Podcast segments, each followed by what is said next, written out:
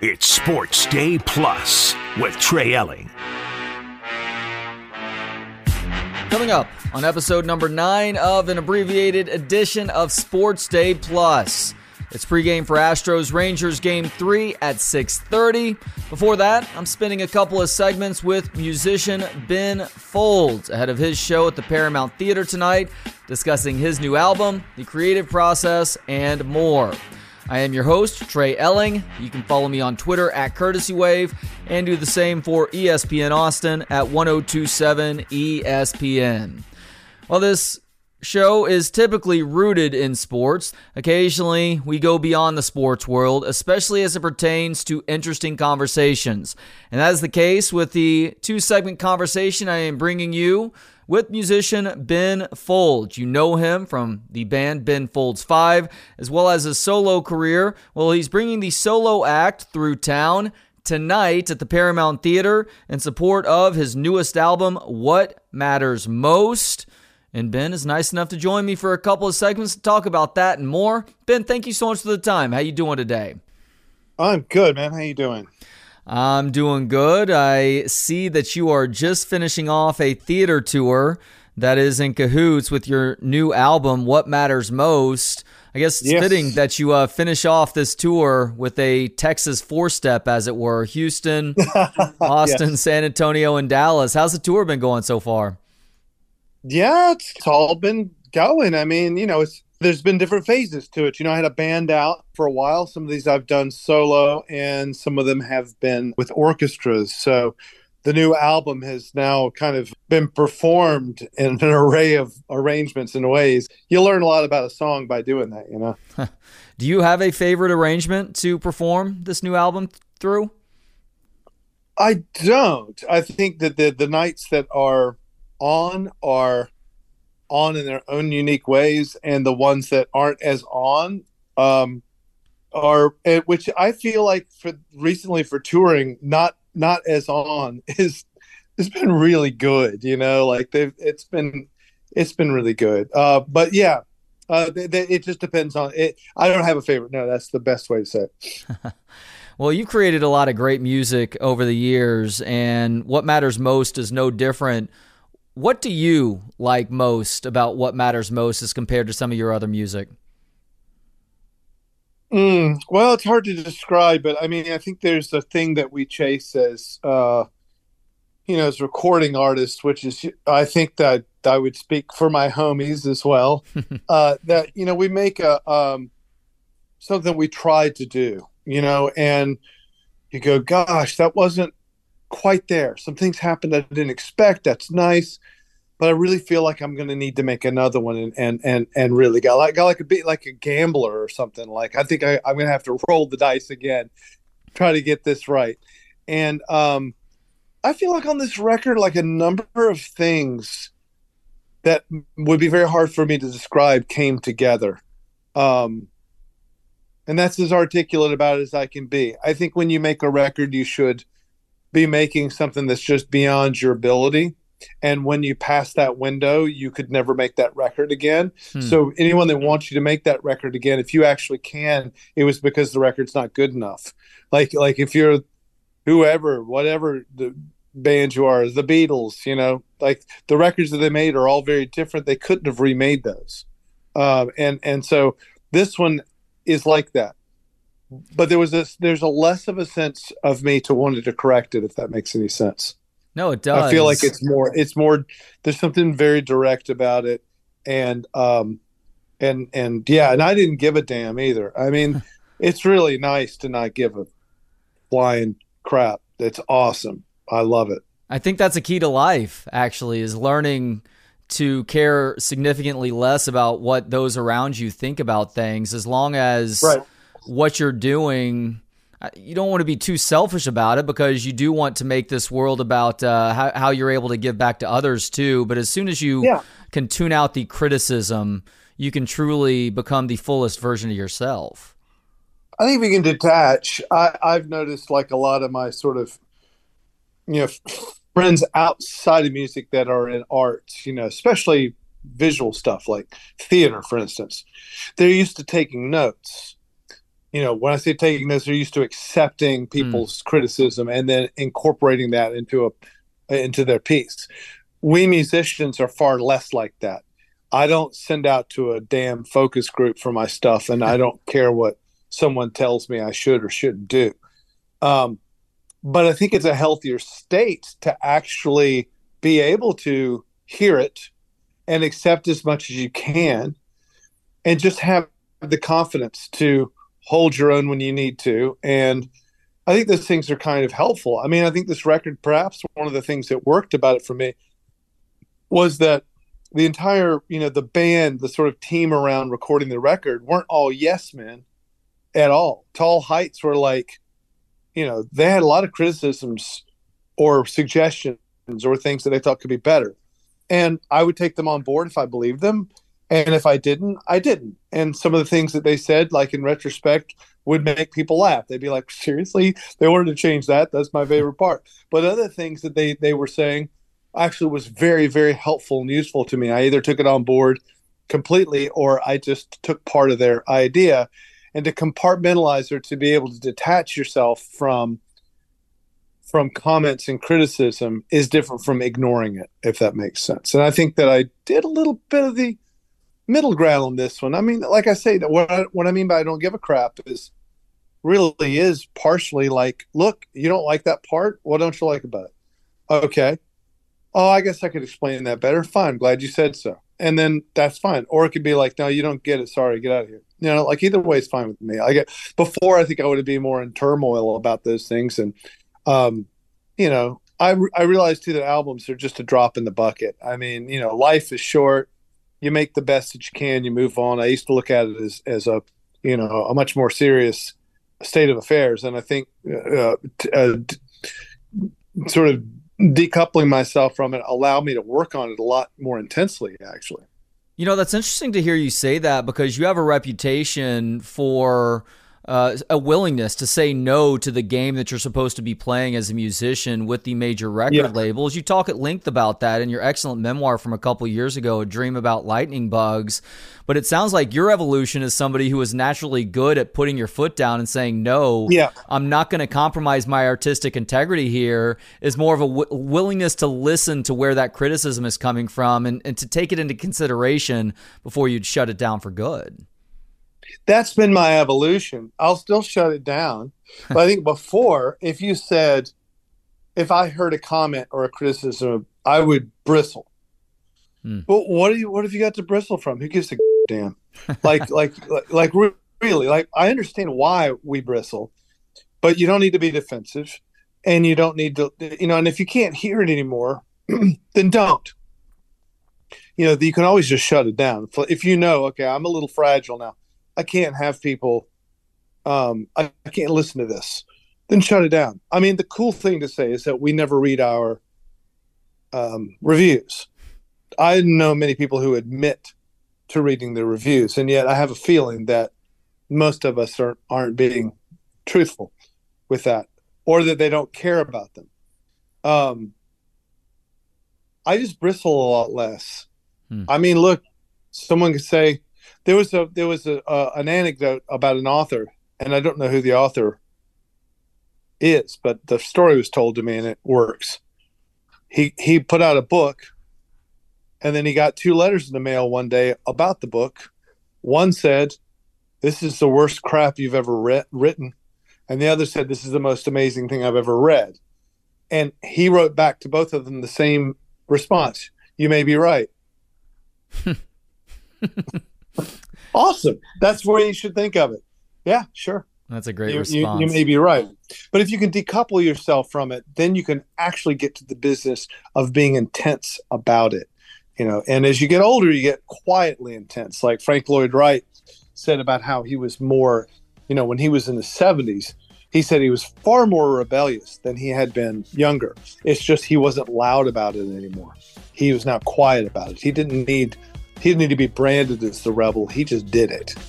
So well put there. He is musician Ben Folds performing at the Paramount Theater tonight in support of his new album, What Matters Most. Coming up, one more segment with Ben on the other side. It's Sports Day Plus with Trey Elling. It's Sports Day Plus with Trey Elling. Back for one more segment with musician Ben Folds. He is performing at the Paramount Theater tonight. A reminder that coming up at 6:30, it's pregame for Rangers Astros Game 3 right here on 1027 ESPN. So, one of the reasons why I loved your memoir from a couple years ago is your openness with talking about the creative process. And one of my favorite lines has to do with that from your book. The real secret to creativity is to be free from prejudice to commit yourself to the process of making mistakes and to recognize the value of exploration and experimentation. Don't be afraid to go out on a limb or even saw it off behind you. Love that line. To feel free mm-hmm. to take a leap, you have to be okay with letting go of what you're clinging to. Has it become more difficult to explore and experiment over time because you've done so much of it throughout your life and career? Well, we can get caught up in the trap of wanting wanting to reinvent to an unnecessary level too. You know, yeah. It's like you just go with. Gosh, we go through phases. Like you see pictures of yourself, and you're like, "Who the hell was that?" Other times, you're kind of like, "I kind of came back to that." Like I can see some kid pictures, and I go, "Damn, I'm kind of in that mood now. Like I've kind of come back to that. Maybe I'll make music like I did when I was 10. It's okay if you're going backwards sometimes. I I, I think the whole thing is like doing who you are at the moment better than you can even imagine. And to just do that. And if that means you've reinvented awesome. But i don't think one should feel that because they've done something again that that's off limits to them. You might you know like uh, you know look at the career of someone like burt bacharach where we know a popular song of his like raindrops keep falling on your head. I happen to know that because I, I uh, covered it for Burt Bacharach uh, hmm. on a TV show, and he told me about this. He'd written three versions of that song, and they were released prior to that being a hit. And then they were flops. Huh? There's the same. There's the same song. Like it had some things changed, lyrics changed a little bit, key form stuff. You know, it's just. But it was. It was not even the same titles, but they they, they were cut from the same cloth. He was looking for a shape, and he tried one thing, he tried another, tried another, and boom, it caught for whatever reason, it, it caught. Now, if he had been someone that's like really concerned with that he was repeating himself, or if he had been concerned about how he appeared to people, like, oh, you're just standing in one place. Maybe you're not standing in one place, and everyone thinks that's the problem with listening to people. And and I don't want to be someone who's like trying to radically reinvent myself every five minutes any more than I want to be someone that's the same. I want to I want to make what's honest and what makes me feel something. And uh, to me, it's always been a little bit about what seemed like I was getting away with something. For some reason, that's the way I have to frame it, like I'm breaking the law. Hmm. So when I make something that has to be like the parents have left, there are no grown ups, and I just got away with murder. Do you have your own version of Raindrops Keep Falling on My Head? Something that you wrote and performed initially and it wasn't quite right just yet, but two or three iterations later, you finally got it like you wanted to and it turned out to be a commercial success as well? No, I haven't. Um, but I have done some songs have been obviously cut from similar cloths. Hmm. And I've had themes, you know, uh, uh, I think I kept on. It, uh, it didn't culminate in oh I can stop that now because it's been become popular. It was more like, well, I guess that's my last gas. I'm I'm done. You know, like I joke about breakup songs. It's like before I played the song called "So There," you know, I often say I I thought I was done with breakup songs, but I had to write one more. of course, there's usually a little chuckle because they assume that that means that I broke up again. but really, what that means is that uh, for all the breakup songs I'd written, I suddenly re- realized that it was an angle that I hadn't considered. And I needed to write a song hmm. with that angle intact. And I think it's that as you grow older, uh, mature some, you realize that breakups don't happen in vacuums and your version of what they are when you're emotionally, you know, you know, just kind of all over the map as a as a kid, and and you're just inward. Um, you think that they're in vacuums, you know, but when you get older, you're like, well, look, you know, I'm gonna I'm gonna have to move now, and who's gonna move? I guess I have to move, so I'm gonna take my stuff. Um, and that's that's big, you know, because someone's growing new, you know, new emotional limbs where they haven't had them before by having to now decide where to put the paintings on the wall. Hmm. haven't had to do that in five years or something, and so so breakups become. So that's why I just decided I would, I would do that, and it wasn't like oh, you know, I need to perfect the idea of a breakup song. It was just like, okay, I, I you know, I always tell myself I'm not going to write any more songs with people's names in them. I tell myself I'm not going to write songs with dirty words in them. I tried so hard on this record. I didn't want an explicit sticker.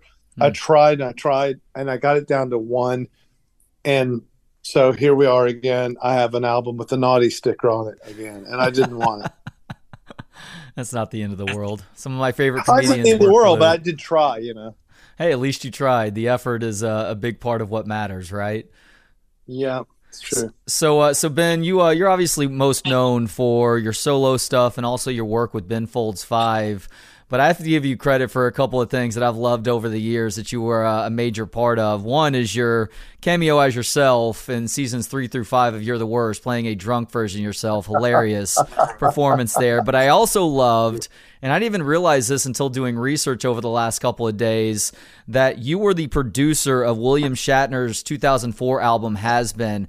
People think I'm kidding when I say this. His cover of the Pulps Common People is one of my all-time favorite covers even though you don't perform on that song, you perform on a number of other songs. Shatner himself is great on that album. There's a ton of really cool cameos as well, yourself included. Just how much fun was it to get to work on that project almost 20 years ago?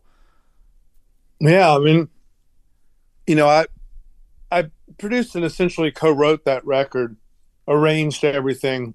It was it was a very much a collaboration. Um, I didn't care to frame it as such because I, I, I felt like my job was to highlight and frame the stories of an already then older actor who we hadn't heard from. Like we've heard him be other people, but we hadn't heard about his life. And this was a chance for him to do that. Um, when it came to Common People, yeah, I played bass guitar on that. Okay. And we assembled kind of a punk band, which was a little awkward because I had to kind of send my with the best studio drummer of our generation um, home for that day who would have preferred to play it on the song. And I got a friend of mine who's a punk rock player who's in advertising. He came in, took his suit and tie off, went just like in his underwear, no shirt, played his off, put it all put it all back on and went back to a meeting. And um, I was, we were talking to David Bowie's management about David Bowie um, being his partner on this. And uh, it just wasn't working out. Um, and Joe Jackson was already there. And I started to think, you know, this might be better. And Joe killed it. Um, but I had to talk Shatner into that song. He didn't want to do it. What convinced him? Me. I'm stubborn. well, I um, appreciate um, that because I didn't even know about the Pulps version of the song, and since then I've uh, I've learned to jam out to the Pulps version of that song too. That's a great song. Ah, so good. The thing is, I used to tell people that's one of the best pop songs I've ever heard, yeah. and it's also the most eloquently explained class difference song. And we don't bite that stuff off as much in America. So that song didn't get anywhere over here. Um, but I just took that, and that's why I told Shatner. I was like, look, you can introduce people to a great song. Who gets to do that? Like, they'll listen to you doing that, they'll hear your version first. And that's an amazing, this is an amazing opportunity because I know this song is great and even people in England are like, I don't know which version I like better. I like them hmm. both. It's huge. That's great to hear. Considering all the stuff that you've done, I don't see a whole lot of musical credits on your Wikipedia page. That is theatrical musicals. Uh, do you have any plans to uh, maybe get into the musical world before it's all said and done, Ben?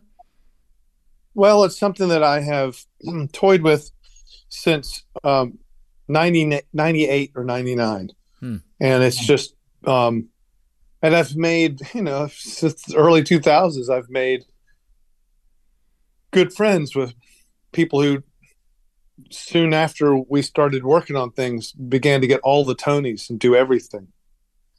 Um, and I think I'm getting closer.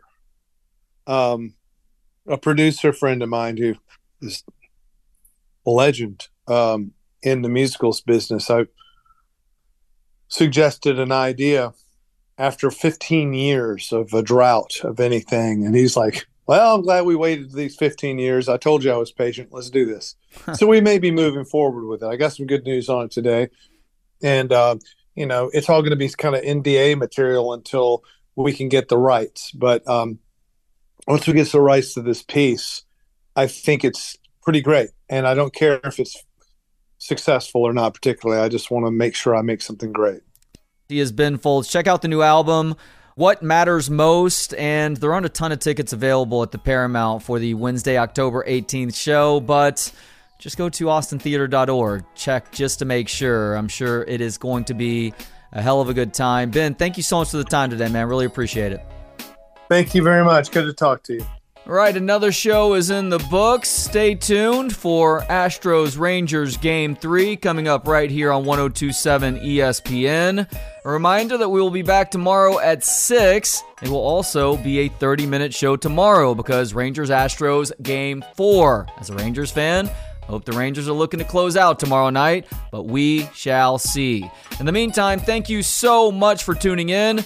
We'll be back tomorrow at 6. In the meantime, have yourself a great rest of the evening and hook 'em. It's Sports Day Plus with Trey Elling.